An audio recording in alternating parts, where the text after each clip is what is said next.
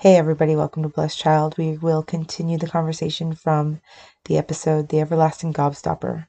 And this episode is called Your Genitals Are Not Your Own.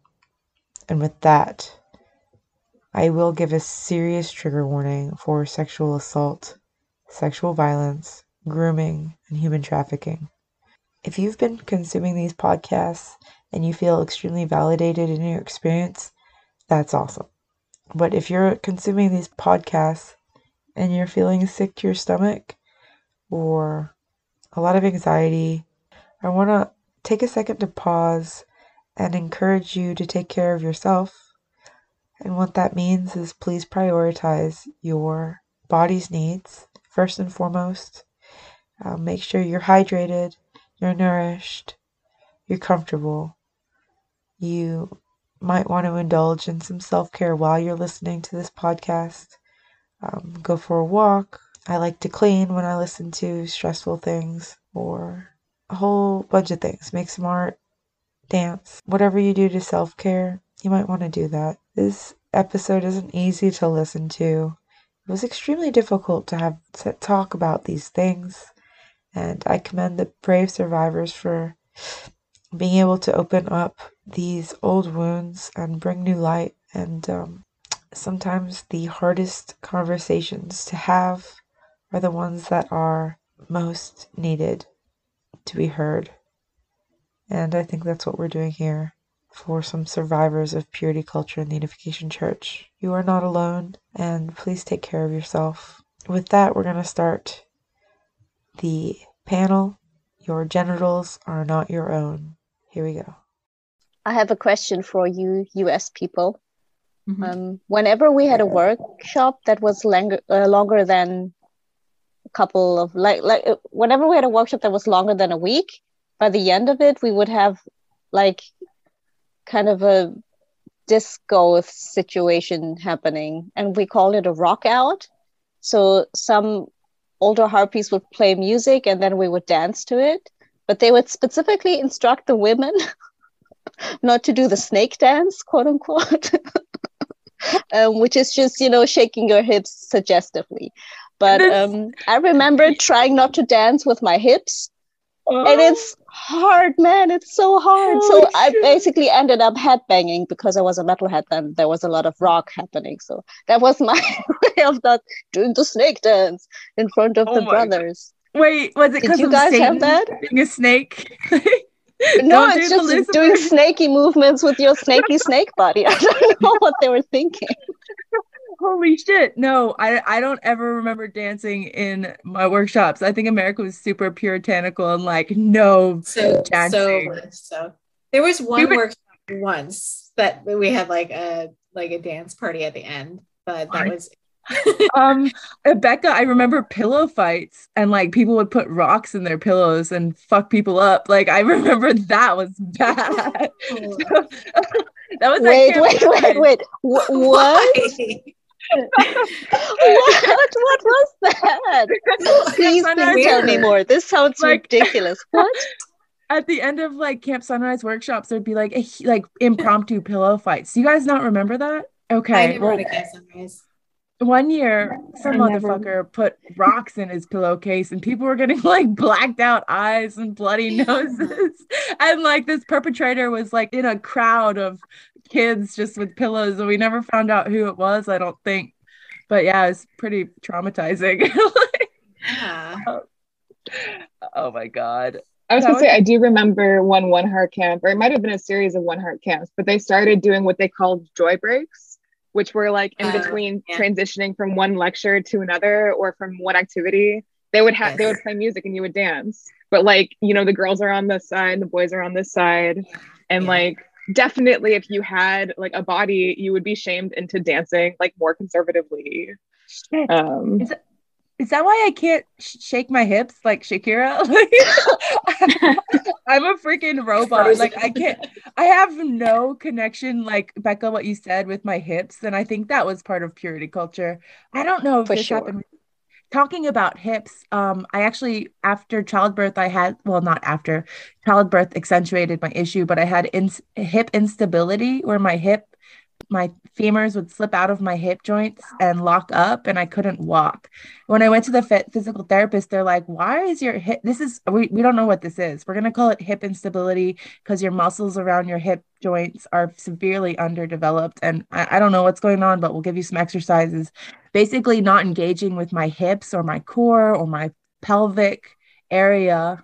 I think from purity culture relate resulted I think, in I think you've got a point. I um I had a birth injury where I actually suffered from a separated pel- uh, pelvis. Um, and I couldn't walk for six months, uh, like independently for six months afterwards. Yeah. Um, like I, I, um, I fortunately had a friend who was a, like a physiotherapist who specialized in like the pelvic region, and so so she was able to like help me t- in my recovery. Um, but also like I remember before that I did like prenatal Pilates and I, I remember being like, I don't even know what my core is. Like I'm so disconnected. Oh from, like, my God. What even is my core? like yeah. It's like, uh oh, you bring that up. The the yoga, I did group yoga with a bunch of women and they were doing this like pelvic pose for your for your hips and pelvis. And like everybody was doing it just fine, but I could barely do the position and hold it. And I'm pretty athletic, but I could not keep up with this one exercise. And that's when it really like drove home that I have like a weakness in my core and pelvic area, which I contribute to purity culture. I think, um, yeah, psychosomatic. Like, I mean, disconnect. Right. Like I I know, you know, people I think I've talked with you, Renee, but like the vaginismus or like mm-hmm. those like erectile dysfunction, like people clitoral atrophy. you know, in oh that's what you were talking about. Yeah. Yeah. Say that again. Explain what that is. Clitoral atrophy is when the clitoris atrophies from lack of stimulation and shrinks in size and becomes desensitized. It's a real thing. If you like don't stimulate and masturbate your clitoris enough it can literally get lack of circulation and shrink. Do you but hear it, that girls? Do yeah. you hear this? Please please please masturbate Please, for the love of God, stimulate your clitoris. So Renee, you were saying it is completely like reversible. Oh, but... thank God! Yeah, it doesn't die; it shrinks. Um, and and just like anything that needs improved blood flow, you need to play with it, and it it can fluff up again. these yeah. are like real injuries, and and like, these are real injuries of purity culture that I've experienced. Um, I... because once yeah, once I did the physical therapy and stre- strengthened the core muscles and re-engaged them, they're good. They're not weakening now that they. It's like a, a vital part of your body once you engage. But you were like cut off, like psychologically cut off from that whole region because it's like it was so shamed. It was so. Don't do the snake dance, ladies.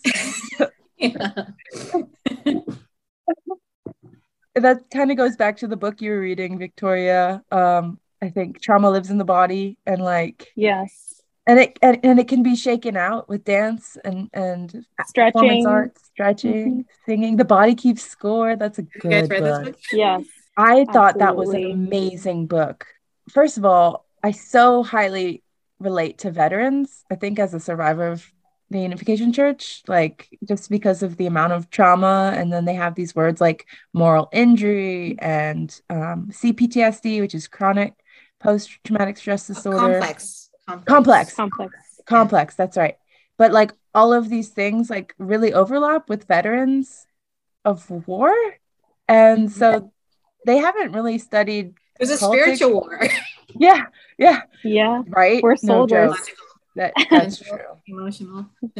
they studied that group and have come up with like real real things that work like singing dancing performing arts helps release trauma. Humming anything stimulating the mm. vagus nerve in your neck like a cold ice pack to the neck. That's what i got out of that book. And i was so shocked that performative arts was like a way to release trauma in the body.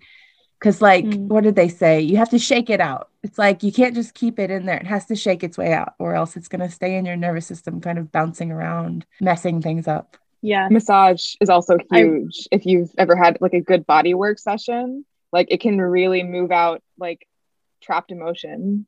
Wow. I, I had the fortune of living in Thailand for five years. Um, so I got regular massages because it was it was amazing. wow.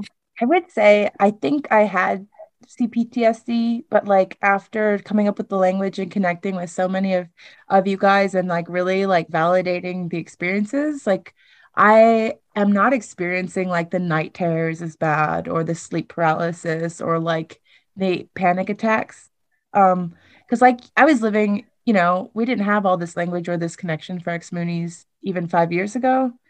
So years ago, actually probably 10 years ago was the worst when I was having these anxiety attacks and like I, I think I'm actually recovering from it because I it's not happening all that much anymore. Just with the language and the validation and like realizing like how strong we are for even surviving. Like sure our body compartmentalized and we have these certain traumas, but we're still here. And that that's that's powerful. It's like our body did what it had to do to survive, to make it to now. And I'm trying to reframe all this stuff. And I think it's something you can heal for sure. Yeah, that's that's amazing. Um, that you can actually share that you're healing from it. Um, but I, I mean, I remember reading in the beginning that it's like CPTSD is something that's, you know, not, you're not born with it. It's, it happens from trauma. It happens over environmental um, factors, relationships that you had and traumas that you've experienced. So it's totally reversible, you know, just unpacking things um, for sure. I think the biggest thing in that book for me was the the affirmations um, that I, I bought the audiobook so that I could just listen to them actually when I feel like I need to and I just have it like easily accessible. Yeah, definitely just trying to revisit. I would just say the most valuable thing was trying to recognize when you're in something like an emotional flashback, which is basically re experiencing um, emotions from your past or your childhood where you were traumatized or you were neglected, something happened to you, and you're re experiencing that same level of fear, the same level of basically hypervigilance and fear of that um, moment, but it's yeah. not happening to you in that moment. It's really important to recognize that um, those when you feel that way, there's a way to get you know to calm yourself down. Um, you can stretch you can use affirmations. You can there's so many great things in that book to help you manage those symptoms for sure. It's really powerful. Just to give you an example because these words might slip over people that are listening like mm-hmm. that doesn't happen to me. But yeah. for an example like even with my husband um, with purity culture i love my husband. I love spending time with him. I love doing everything with him. He's my best friend.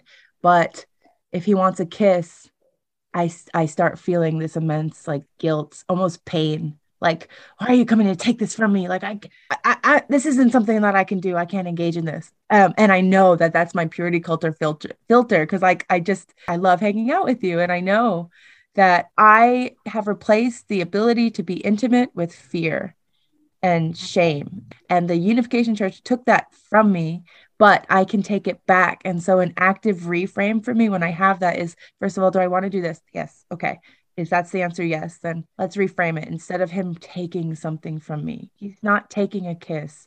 He's meeting me with his lips and he's giving me intimacy and an opportunity to feel joy. And I'm like, holy shit. So once I do this reframe, this is all in a matter of seconds. This is a real life example because this is something I'm I do battle is the inability to be intimate because that's the core of it is that I don't know how to be intimate. And I, I understand that. I can register that. But I can teach myself that it's okay to and and instead of feeling anger and anxiety, oh, so much anxiety. Instead of that, you can it, change the filter instead of like fear and shame. I do still like have this lingering like purity culture filter I can register it as something that was put in me, but it's not me. It's like a foreign body. It's like a it's like these glasses I can't always take off, but if I am aware that I'm looking at life through the shade that they gave me, I can at least actively reframe, ch- change it, and, and, and experience intimacy because it's such a beautiful thing that I'm trying to practice because it feels really nice and it doesn't always have to feel so scary. Um, I yeah. also have this reflexive, like, yeah. push away, like, get away from me yes don't touch me just yeah. like oh, i don't i don't want that but it's like and then like when i catch myself and like calm myself down then i can like be receptive but it's like it's such an ingrained like and it's awful it is i mean i i yeah. i am aware of it and i i'm like okay it's it's not you it's like my trauma. Um, yeah, it's a reflex. That's exactly what it mm-hmm. Like, get away from me! Everybody's gonna look at me. Spirit world's gonna come down and smite this me. Is wrong. like this is dangerous. Yeah, something like you like deep, deep, deep down inside, and you're like, you know, nervous system. Like you, you feel danger from intimacy. wow. Yeah, I mean, and I definitely for me, I I feel the same way. Um, I definitely have that reflex as well. Even you know when it comes to we could be like you know wanting to have sex and like get everything leading up to that point was okay but suddenly boom reflex.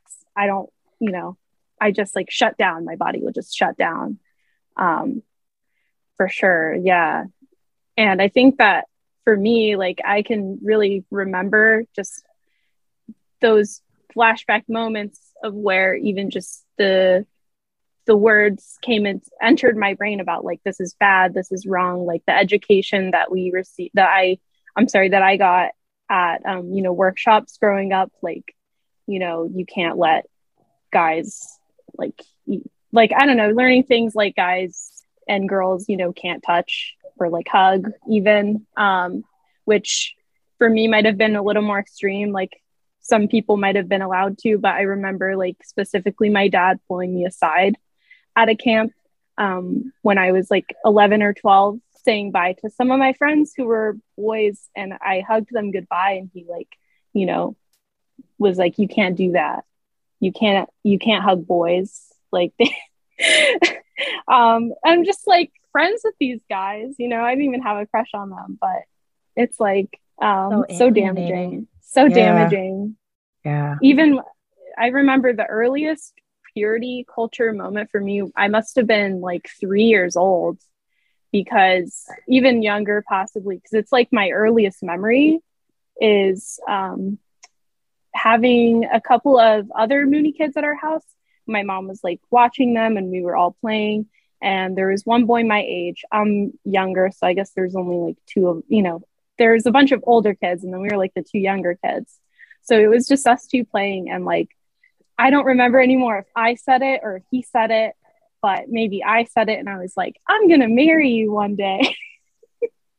and my mom or dad, it was so innocent. And I just remember yeah. thinking, like, I just really like him. Like, he's my friend. Like, yeah, like, this is, yeah.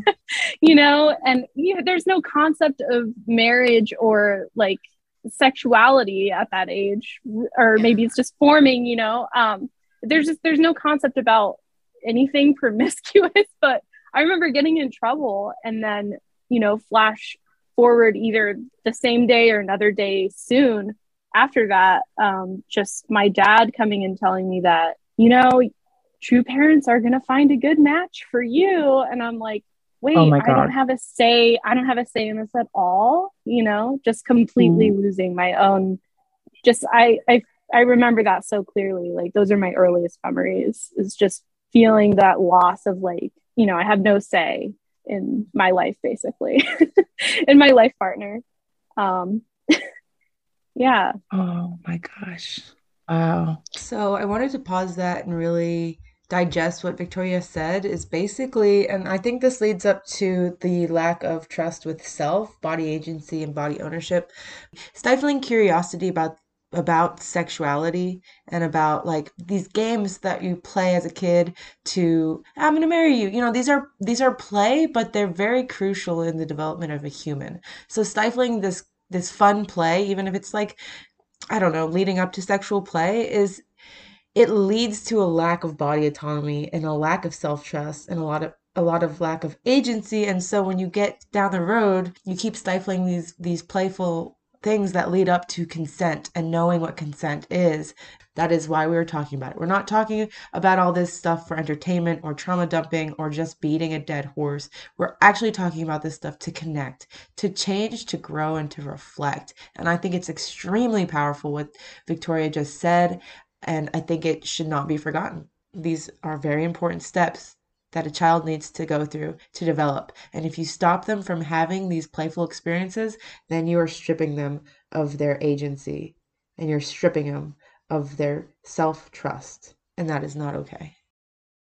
Does this not also circle back to this weird concept of virginity that mm. is so like there's such a high value and emphasis on a girl's virginity mm, yes. and it kind of fetishizes and sexualizes children yes with vulvas and it also kind of helps commodifying people with yes. vulvas and vaginas Absolutely. it makes them way more like objectified and it dehumanizes them way yeah. more than people with penises absolutely I mean, people have been inspected for little boy. Yeah, and and I was just wondering if that little boy. I mean, there's probably no way Victoria to like check up on it, but like I wonder if the boy got the same talk as you did.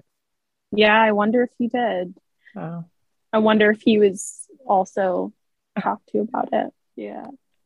What a shame to have like these intense injuries surrounding sexuality in our bodies, which are like designed to be like sources of pleasure and joy and exploration.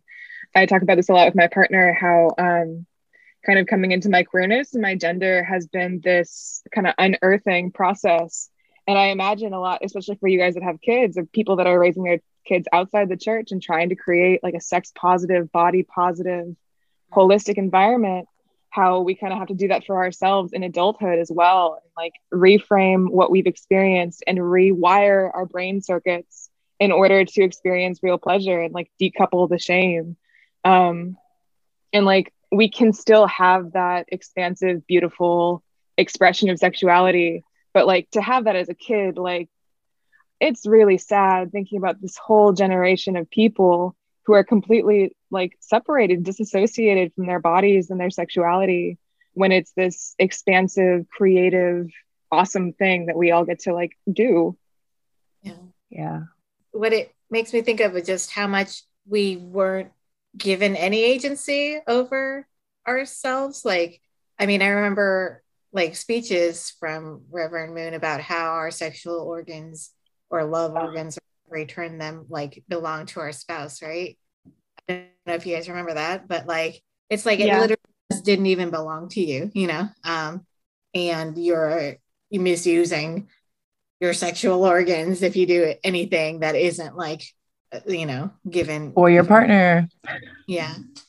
But like blessed under this this very specific like ceremony or whatever like given given like the the green light or whatever. But yeah.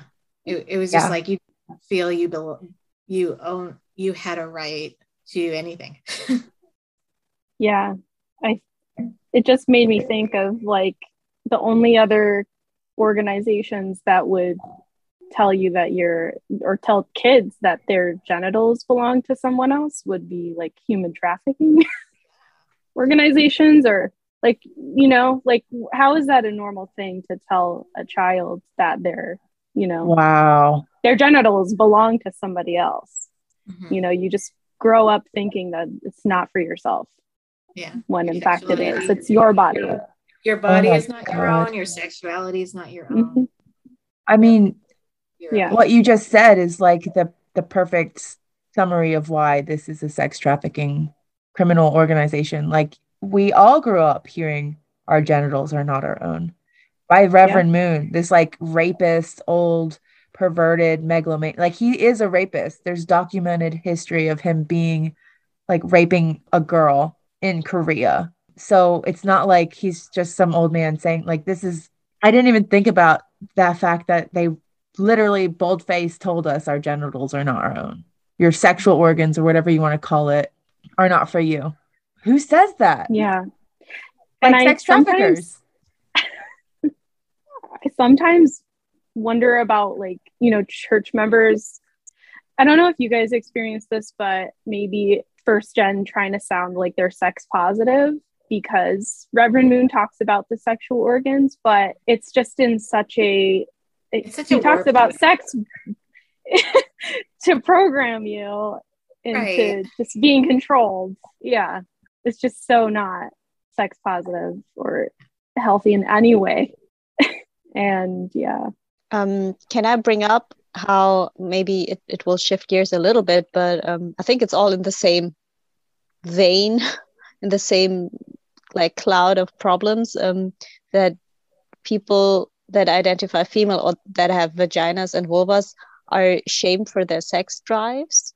And oh, yeah. people with penises are encouraged for their sex drive. And um, i mean that also applies to society in general in the west i think. But um, like if you have a vagina and a more like higher than average sex drive you are being looked at weirdly. And also the opposite like if you have a penis and your sex drive isn't high or like people that are asexual or gray sexual or demisexual like they are looked at weird then right? Um did you guys experience any any of that? Because my sex drive like full disclosure is very high. And i always felt like i'm i'm weird for that or like i am yeah that's awesome, Becca.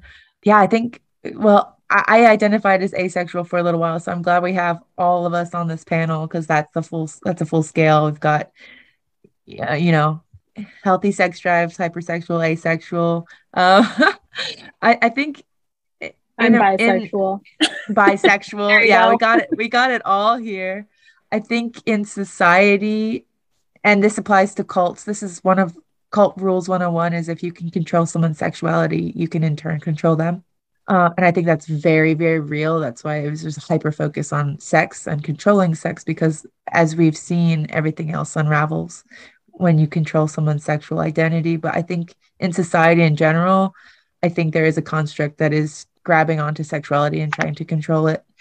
Um, for sure. And I, I don't know any more than that. Then it's just like it's it's really easy to hurt people when you can shame them with sexuality because everybody has it. I think yeah that that sense of agency and that sense of empowerment like knowing yourself and being actually in tune with your your like desires and and and also having boundaries like being able to say when you're not comfortable or like what what not like i don't know about like yeah but i i just do i think all the conditioning does mess you up. And i don't know about like other people's sense of like in in a relationship whether okay i can just talk about myself i guess. Um, um for me I, I got blessed in the church and um i didn't know uh my husband and i didn't want to know him for a good while. Um but i eventually was like okay well i've been quote unquote like blessed him for like four years. I guess i should get to know him or give this a chance. And i went to Korea. Um, and I really had like zero plans to like make it work um, because I just, I wasn't going to force myself at that point in my life. I was finally like, had a certain sense of like, I'm not going to force it. If it doesn't work, it doesn't work. I'm not going to, I'm not going to jump over hoops and stuff. Um, but then it ended up that actually I did end up liking him. Um, and so like in our relationship, it's always been very much like I was very clear from the get go like, I'm only going to be myself and I'm not going to do anything I don't want to do. Um, but like, I, I wonder in other people's relationships if they did go through the blessing or whatever, like, did they feel a sense of obligation that they had to have sex with their partner, you know, whoever their their spouse, I quote unquote, and how damaging that was likely for you know for the relationship. And but I don't know. I can't speculate. I mean, I'm just speculating. I have no idea. Yeah, I think we would see that with our parents.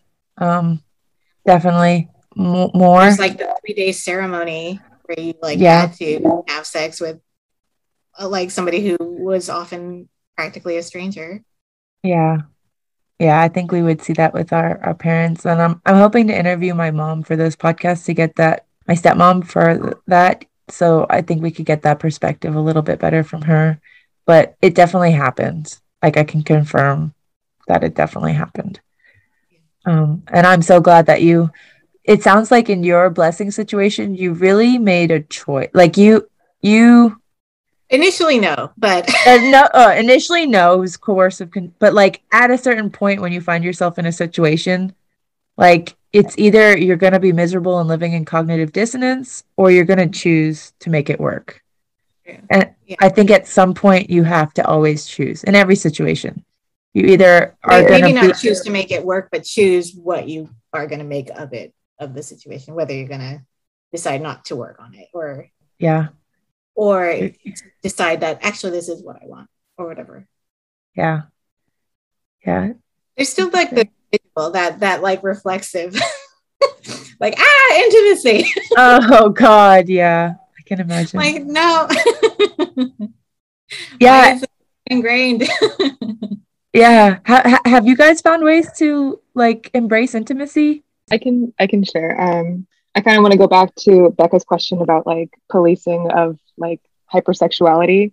And I just um, was thinking about how long I spent at camps. Like a girl would give me a hug, and I would have like this intense like fear of being found out um, as queer and like shaming and shutting down those feelings that like once I was in a relationship that was like open out, it was like incredibly hard not to feel shame and it's like public shame about like expressing affection to this person.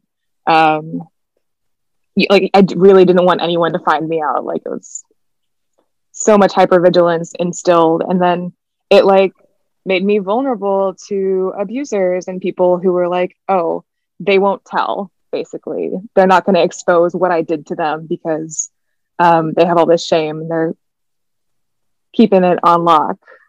Um, and like the church programs you to like expect things in relationship and like your behavior automatically ske- like skews toward that direction and you excuse what's happening um, like at one point someone assaulted me and i developed a crush on them after the fact because i was like if i want if i if i like this person it's okay it's not assault. Um and like that doesn't have to do with the church but it's still like the root is there. Wow. Oh my gosh. That, ha- that happened to it- me too. Yeah. So yeah, no, I I was assaulted by someone who I worked with, so I knew them personally, and no, the same thing happened to me as well. I felt like, well, maybe if I try to, you know, maybe if I, you know, try to date them or something, like maybe it'll be okay, like maybe I'll be okay, but you know that that ended. Um, but I'm just wanted to say that's not just you. That happened to me too. Yeah, yeah. me three. Mm-hmm. Yeah yeah like I, I mean, didn't even realize that i was assaulted for months like maybe maybe two months. Like while it was happening i knew that it was happening but then right after i was just like offering this person cake and shit like that. I find i mean i find that really interesting because i mean yes it happened to me too in the in the church. And the leaders told me to forgive this guy and to give him a chance and to restore the brother sister relationship but you guys did that because it was ingrained in you like as a survival method of purity culture. And so people don't have to reinforce this because this is the culture of shame and guilting women that we naturally do that to ourselves and in a way silence it and probably happening to a lot of people. And it it sucks because you don't have that communication with yourself that it's assault as it's happening and you're giving them cake because you can make up for it. You can restore it. If you ref- you know reframe it better then it's okay.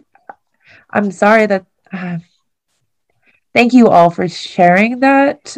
And is there anything that helped you? What what helped you realize that wasn't okay and that yeah what helped you realize that it wasn't okay? Um my assault was violent, so I knew it wasn't okay. And I tried to advocate, but everybody told me to forgive him. Um, and it's okay not to forgive the person. Um, but what you need to do is to fix that relationship with your body. That's the number one important thing, I think, after listening to all these assault stories. It's really not about the perpetrator, it's about you and yourself and how to like come back into a safe place. I feel like in yourself. Um, if you guys want to share on that. Yeah, for for me, I was assaulted actually again recently or soon after, but in a less violent way. And after a couple months, I processed what had happened to me in that it, you know, um, the first time it's like, okay, that was assault, you know. Um, what led to me processing that it was um, was kind of hard. It's kind of hard to, for me to define right now, but I would say that um, meeting someone who is okay with like just you know very very courteous like just I met someone else who was like, just, you know, okay, like you're only comfortable with this, like that's fine. Like we're just going to do whatever you're comfortable as like a normal, you know, real as it should be in, um, you know, relationship between two people, just doing whatever you're comfortable with. Just that helped me a lot. But I had I been able to change anything, I wish I could have went to therapy um, just to have some support. But um, oh you know what actually really helped me was was talking to a friend about it and talking to actually eventually like another girl who had been assaulted about it and me realizing through her story that i was you know assaulted twice there. Sorry that i'm a little bit all over the place but yeah I, I would say that if you have someone close to you that you can share that with that's that's a good thing. If you can get access to therapy, that is definitely um, a great approach to take because it's definitely something that you know it's nothing to be shamed nothing to be ashamed of and it's absolutely okay to, to ask for help from people i realized what happened right away then i pushed it aside for like one and a half months pretending that it was fine and then I waited the six months, uh, the six weeks to get a reliable STI test. So I went to my gynecologist and I told her. And she got really, really mad for me, which then I felt like this person who knows me fleetingly is mad on my behalf. Why am I not mad? What is wrong with me? So then I realized yeah, I have all the rights to be mad. And yeah. So then, of course, you know, luckily all the tests came back negative, And then I told friends. And I, I don't know if I know any any female identifying or people with vulva that have not been assaulted in any way shape or form so like i have a functioning support group basically um, consisting of my female identifying or um, femme or um, assigned female at birth friends. And I was dating a um, trans masculine person at that time. And they, I, I met this guy off of Tinder. And so um, they contacted Tinder for me. And um, so then Tinder contacted me. And I sent them screenshots and everything, but like nothing came out of it. But I don't think that's the point, even. Like, you said, Ren, you need to restore your relationship with your body as a survivor in order to, you know, just move past this somehow. Oh, yeah. I think yeah. it's important. You know, a lot of people probably don't understand consent if you were raised in the church or raised in a church in general, the idea of consent. And I think that that was what was lacking when the assault happened to me is that I didn't understand that no means like initially the fear and the not wanting to do it Reverend Moon talked about sex a lot and told women what to do to be performative, to, you know, do all these things to satisfy your genitals are not your own. We were groomed from a young age to be giving of ourselves with all the pretty words, but really to be groomed for trafficking. And um, if you're in the church, your your your inner voice with what what is not okay is probably really really quiet. And so something that can help you get a louder voice and recognize assault when it's happening is that if you feel scared or if you feel like this is something you're not supposed to be doing, not because of fear and shame and guilt, but because it's that's a that's a small that's a thin line to cross, but there is a, a point where sex can be damaging because either you're not connected to this person or you feel like you're being taken advantage of. I don't know what ways to break it down enough that somebody could register assault is happening when it's happening. But it sounds like from the pattern that I'm seeing, it's definitely an issue is that we don't understand consent. We don't understand intimacy. We don't understand sexual assault. And that's super dangerous. But consent is um, freely given information and a knowledgeable agreement. I think it's done while you're sober.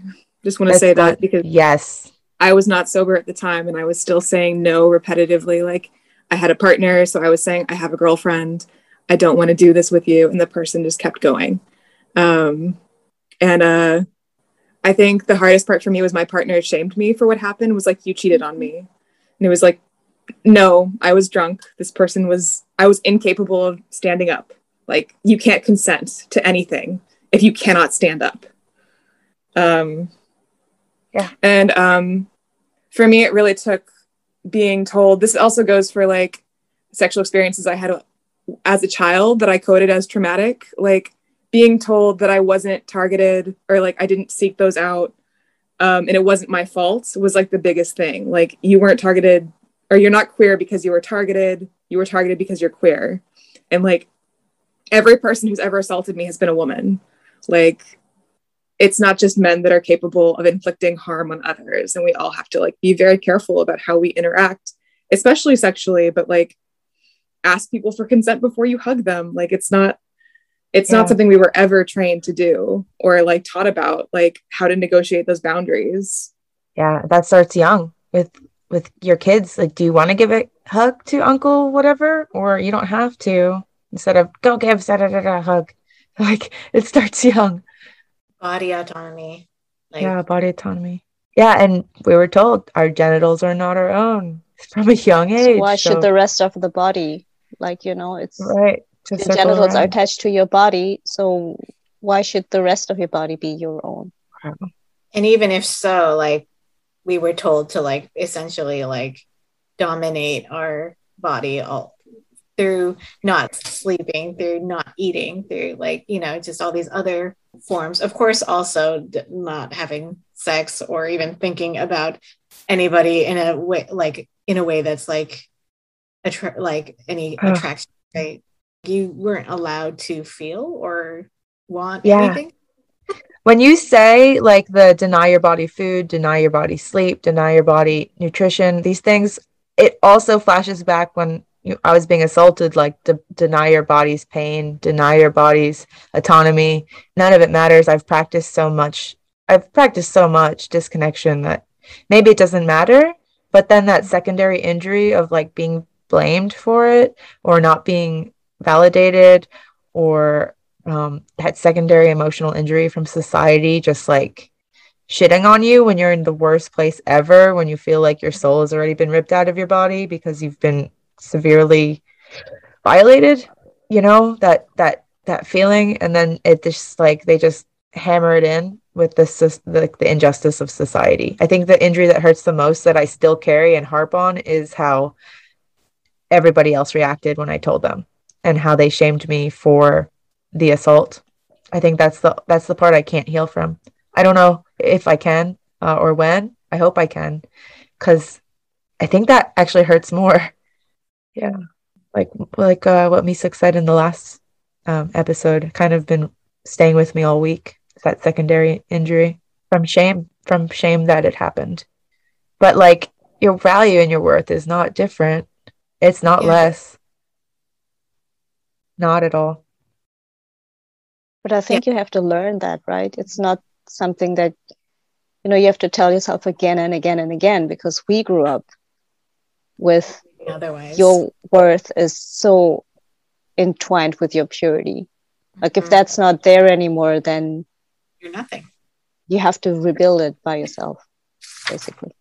Yeah. Wow.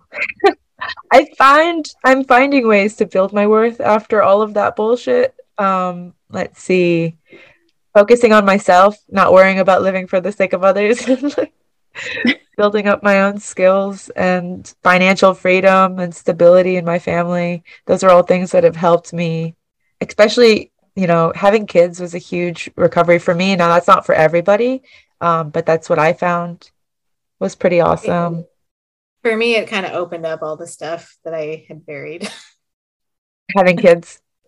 Because then, and then you like see what what was wrong like i wouldn't do that to my child oh how know? nonsensical our parents were yeah, yeah. and it's like absolutely i can't believe these yeah things put on me you know like yeah like yeah. my kids are kids not even in kindergarten but they explore their sexual sexual anatomy and they ask questions and they get little boners because they're kids and that's what happens with kids and there's no way in hell I'd be like, oh, you're going to hell for that. Like, what the fuck?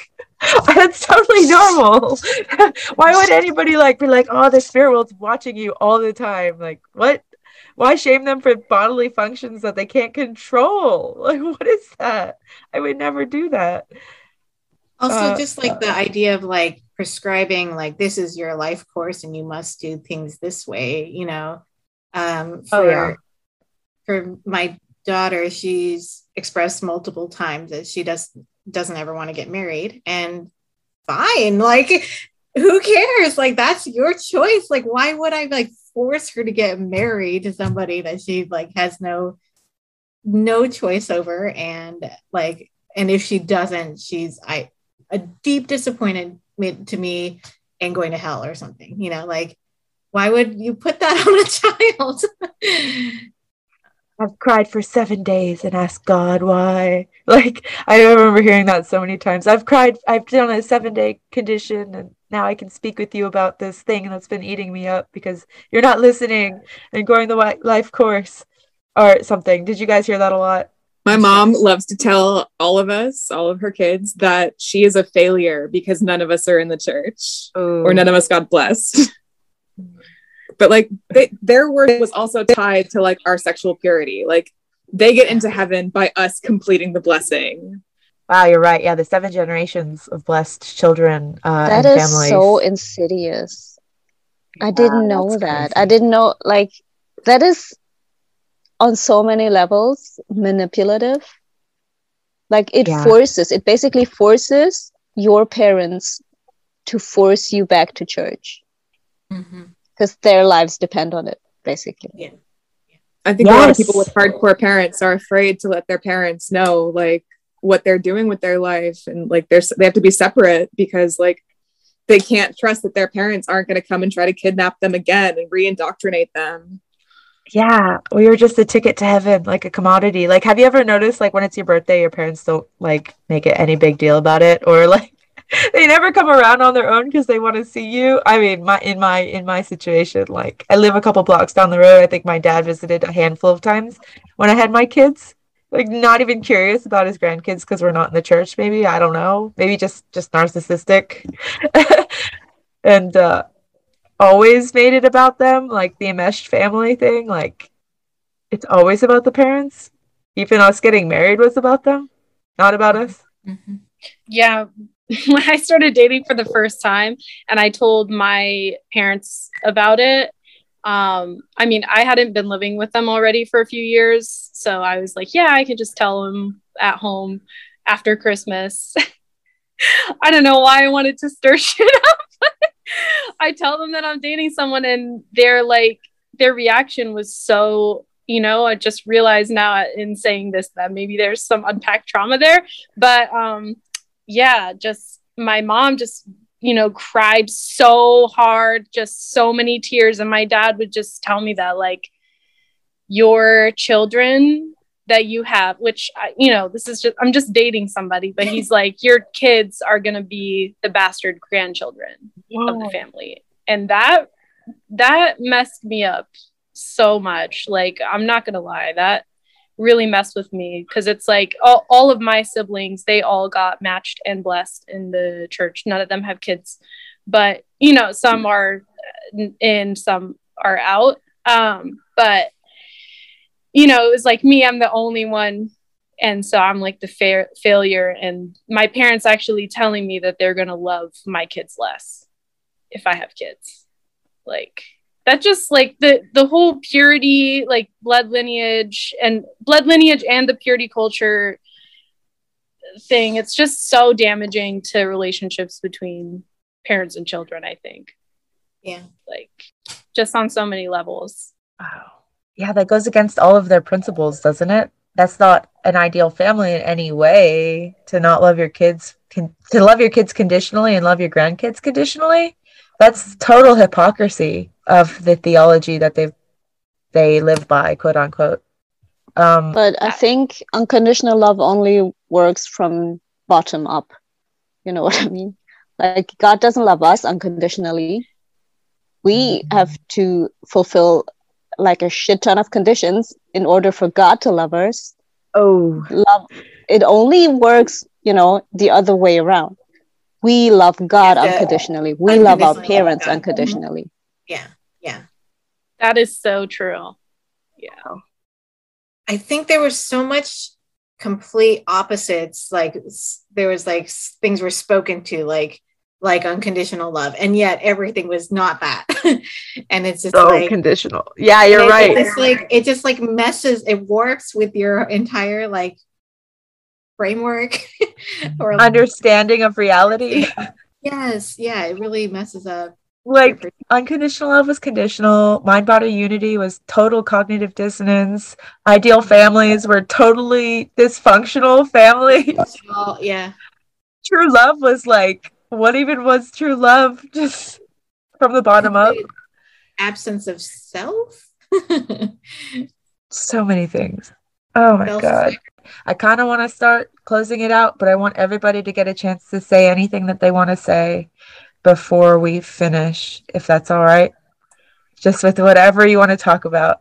And yeah thank you guys so much for uh, sharing about these patterns. I didn't realize were patterns. Um, but I really think that they are rooted in purity culture and like the lack of agency and the lack of autonomy and the lack of communication with self that definitely stemmed from all these like really detrimental practices we were told to do like the fasting and and the cutting off of emotions and the compartmentalizing of desire that all really bled into some really dangerous things like that rejection reflex we were talking about like with touch and intimacy or not recognizing assault when it's happening.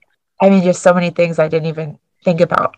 I mean, I I don't have anything necessarily off the top of my mind, but I just want to say thank you to everybody for sharing so openly and talking about such hard stuff. And I really appreciate that.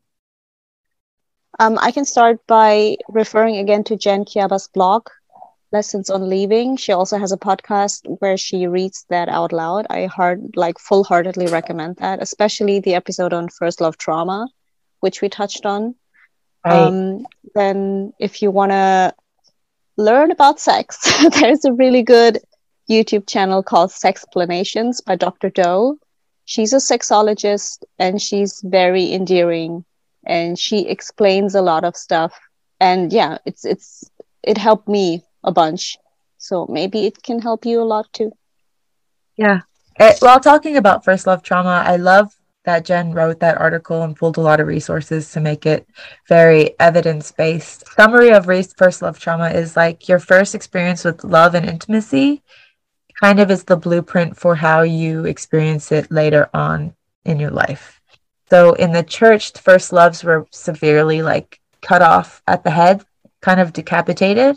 And so when you're not allowing your your blueprint to map out in a healthy way, the way that it should, it gets kind of deformed like how you view intimacy, like you and me, Janae, like that rejection response. Mm-hmm. Pretty much it maps out your brain like with your dopamine responses and your neuro your neurologic response to love. So if let's say you fall in love with somebody and then immediately you get shunned and then all intimate responses are then underlined with anxiety and fear. And instead of feeling love you feel pain.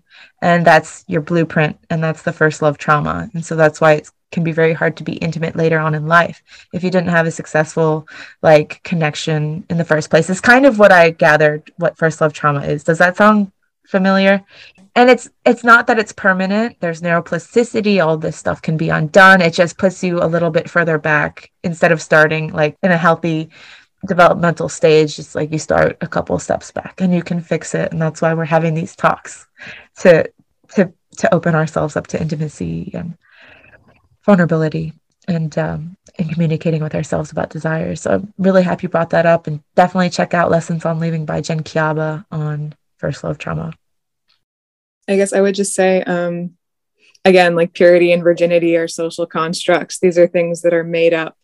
Um, you don't have to relate to those things if you don't want to. And like wherever you are on your journey i welcome people to kind of entertain the idea of exploring themselves. That's not just sexually but like get into the things that you like, get into the things you dislike, like make opinions for yourself. Like you can always try new things. You can always read new material. Like please utilize the resources uh, that we've brought up today. And like your brain can change and you can have whatever kind of life you want essentially. That's beautiful. Yeah. Thank you kale. Figure out what you like. It's okay. And I, I love that. There's so many diverse people in this panel today. yeah, I'll just say thank you. Oh, yeah. I I'll just say thanks, guys. Yeah, thank you for opening up the talk with the uh, BIA. Oh my God, I would love to go further into that. Like, how did yeah. they police you? Um, so many things. There's so many things. It. Yes, we were definitely policed. So, and I mean, I worked there too for you know because I I came back from my church program and I didn't have I could have either lived at home or lived there and like worked in the dorms. So I was also in that position where, you know, and I feel really awful, like really, really awful about it. I mean, I didn't actively try to say anything that would be like damaging to anybody or even really have to have conversations with people at all. I was just like the college student living in the dorm that would check curfew. But even then, I like kind of feel, you know, um, yeah, I just want to say to those those girls that you know, if I ever made you feel like you were being policed or you don't have control over your body, over your choices, like I am so sorry, and like you know, there is there, you know, um, there's a way to heal from all of that, and yeah, we're just all deconstructing this together right now. And thank you too. Renee or remember that. yeah. Oh. Um, Vic- Victoria, I think we're all experiencing that that moral injury is what it's called, mm-hmm. and it's mm-hmm. part of complex PTSD of being part of a destructive and harmful system. Mm-hmm. Um, and I'm not sure how to heal from it, but I definitely see you, and I've I've been there too, and I I feel the same for contributing to the like machine that is the Unification Church that just like pumps people out. And yeah, I hope we can like heal just by connecting that it happened and and we can and, and that's why we're here doing this, putting this resource out to make up for, you know, we, we've we've been part of the system and we see what we did.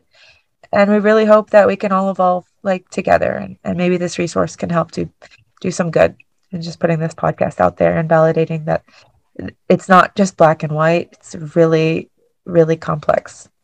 So thank you for bringing that up. And uh, yeah, i also feel similarly and i am very sorry to anyone who i and at any point if i shamed or harmed you like i didn't know what i was doing and i really i am deeply sorry for anything that i've done in the past.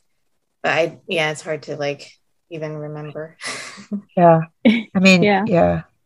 Just you guys bringing those words up is just bringing like a, a wave of flashbacks of all the times, all the times I helped reinforce because it was called leadership. And mm-hmm. it was called something really pretty, being a good Anya Opa or brother or sister, but it was really destructive. And I see now that, you know, maybe we were policing the wrong things. We were policing relationships when maybe we should have been policing if they were safe um, yeah. You know, we we we just we we thought we were doing the right thing, but it, I'm confessing this, or I'm just stating it and creating the language. Like maybe somebody in the church that's listening to this podcast will realize and maybe be able to stop the cycle while they're still in it. That you can do bad and you can do harm when you think you're doing good. When you think you're leading, you're re- reinforcing harmful messages and and yeah, the damage it's doing yeah and i think the most important thing is just like being in tune with your body and promoting autonomy for others that's that's a very good thing to do and I, I, I think people are listening that are in the church because I have over 35 um, countries. There's people listening in over 35 countries, and that tells me that those are Moonies. because it's like all these like Scandinavia, Iceland, Argentina, Brazil. I'm like, who the hell is listening to this over there? Like, oh, somebody's deconstructing and they might be alone. So so yeah, the words are getting out there for everybody. So you guys are part of some maybe somebody's healing journey and they don't have the words yet. So thank you guys for sharing and being really, really raw and really honest about you. your journey. Yeah. Thanks, guys. I will um yeah, we'll close it here and um thank you for sharing sharing those patterns. There's so many things I have to reflect on from this talk that I didn't even realize uh, we're all connected. And yeah. Awesome. Um, my boyfriend and my girlfriend both said that they're really touched by it and they definitely will listen to all the episodes wow. um, that you put out. And um, yeah, and thank you. I think it's That's... yeah, it's it's very healing and connecting to have this panel of awesome people to share this with. So I'm gonna grant myself a piece of cake now and then go to bed. Yes. Thank you, Becca. Go get your cake. Awesome. y'all time. guys take care and it was so nice to meet y'all. Happy to be in community mm-hmm. with you. Yes. Yeah. So yeah. so healing. Thank you, Becca. Good night. Good night. I appreciate you guys. Yeah, thank you guys for joining. If uh, you're interested in talking next time, there's so, I mean, I just realized how many things we have in common. I really wanted to explore more with you, Kale, and with you, Victoria, as, as a staff at BIA. Oh my gosh, that's like a whole different can of worms, especially with me and Janae. I went to GOP with her, I went to BIA, and like that's a whole different type of control I would love to go into with just all the milieu control. Oh my gosh. Yeah. Yeah. uh, if you yeah. We'll we'll see how this goes, how you feel, and um, we'll be in touch. Thank you. Okay. Thank you for hosting all of this. Um, I just want to say a big thanks to you for like starting the podcast as well. Um, oh, because it's really changed my perspective even on things that I didn't realize it was still like you know that weren't fully deconstructed in my mind concepts about the the church and stuff. So i just wanted to say thank you to you for that. Yeah that's that's why i do this. I just like had a lot to say when i started. I didn't know anybody was going to listen but that means so much that it could help you because that means that all of all of it wasn't for nothing. And we could end the cycle and that's beautiful. I love that. Very very cool. So yeah